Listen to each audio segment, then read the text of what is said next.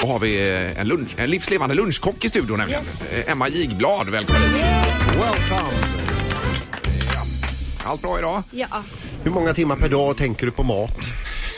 så länge jag är vaken tror jag. Ja. Är det, och är det n- nya recept, eh, nya sätt att eh, tillaga, snabba, enkla, goda?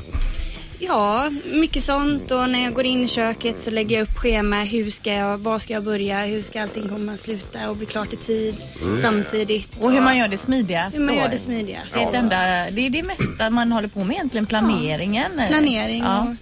Eh, Och du har nischat in dig på luncher då Emma? Ja. Eh, Handlar det om. Och berätta lite grann, för du, du ska iväg och tävla i lunch nämligen. Mm. Eh, vad, vad, vad går det ut på detta? Det är ju mat-OS Mm. är det ju då. Så att, eh, ja, vi åker ner. Eh, vi är fem styckna. Och I ett lag då? I ett lag. Ja. Eh, och det är tre lag från Sverige som åker ner. Mm. Ehm, och vi är ett av dem då, Fatser Culinary Team heter vi. Vad heter ni? Fatser Culinary Team. Okej, ja. Mm. Ja, Just det. Eh, och vi åker ner då och tävlar mot 17 lag.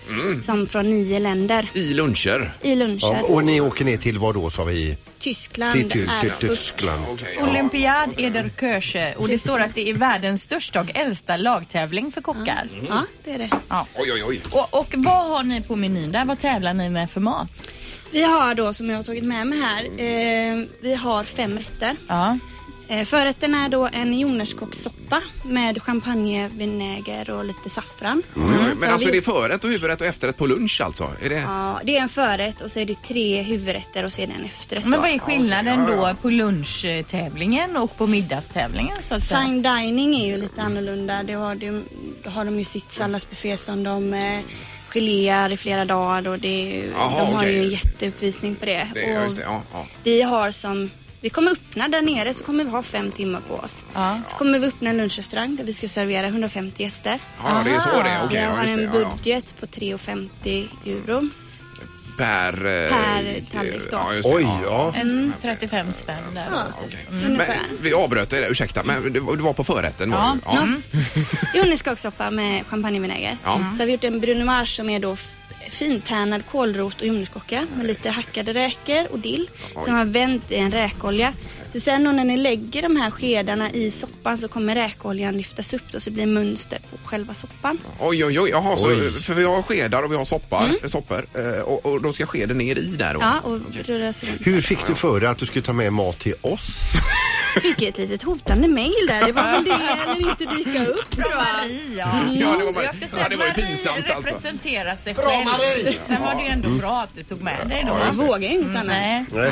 Ja. Eh, Okej, nu var det där. Och sen fortsätter ni med? Eh, Sen har vi eh, stekt strömming Ja. som är senaps och gräddfilsmarinerad. Okej. Med eh, klassiska mm, potatismos, eh, brynt smör, Och lingonsylt till kanske? eh, rårörda lingon. Mm. Det får det vara, ja. Mm. Ja, så har vi gjort en variant på pressgurka med lite fänkål, äpple, gurka, rädisor. Oj. Till det, Ja. och när vi senaps eh, och gräddfilsmarinerar det här, gräddfilen gör någonting med benen i eh, strömmingen. Mm. Så de är, blir inte, de dansar inte runt munnen som de brukar göra, Nej. utan de lite försvinner. Eh, Ja, Så har vi örtspäckad eh, renstek med en vit rotfruktsbakelse som är fylld med kantareller som är stekta i, eh, i citron. Och så en messmörsås till det.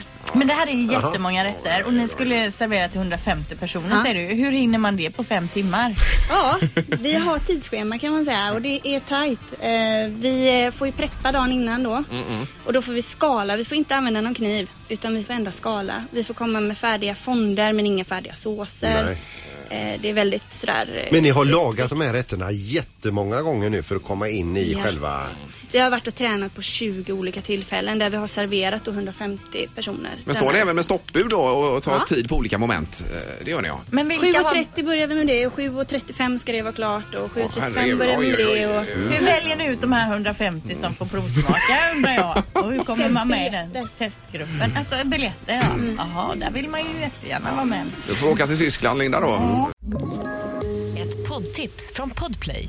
I fallen jag aldrig glömmer djupdyker Hasse Aro i arbetet bakom några av Sveriges mest uppseendeväckande brottsutredningar. går vi in med hemlig telefonavlyssning och, och då upplever vi att vi får en total förändring av hans beteende. Vad är det som händer nu? Vem är det som läcker? Och så säger han att jag är kriminell, jag har varit kriminell i hela mitt liv men att mörda ett barn, där går min gräns. Nya säsongen av Fallen jag aldrig glömmer på Podplay.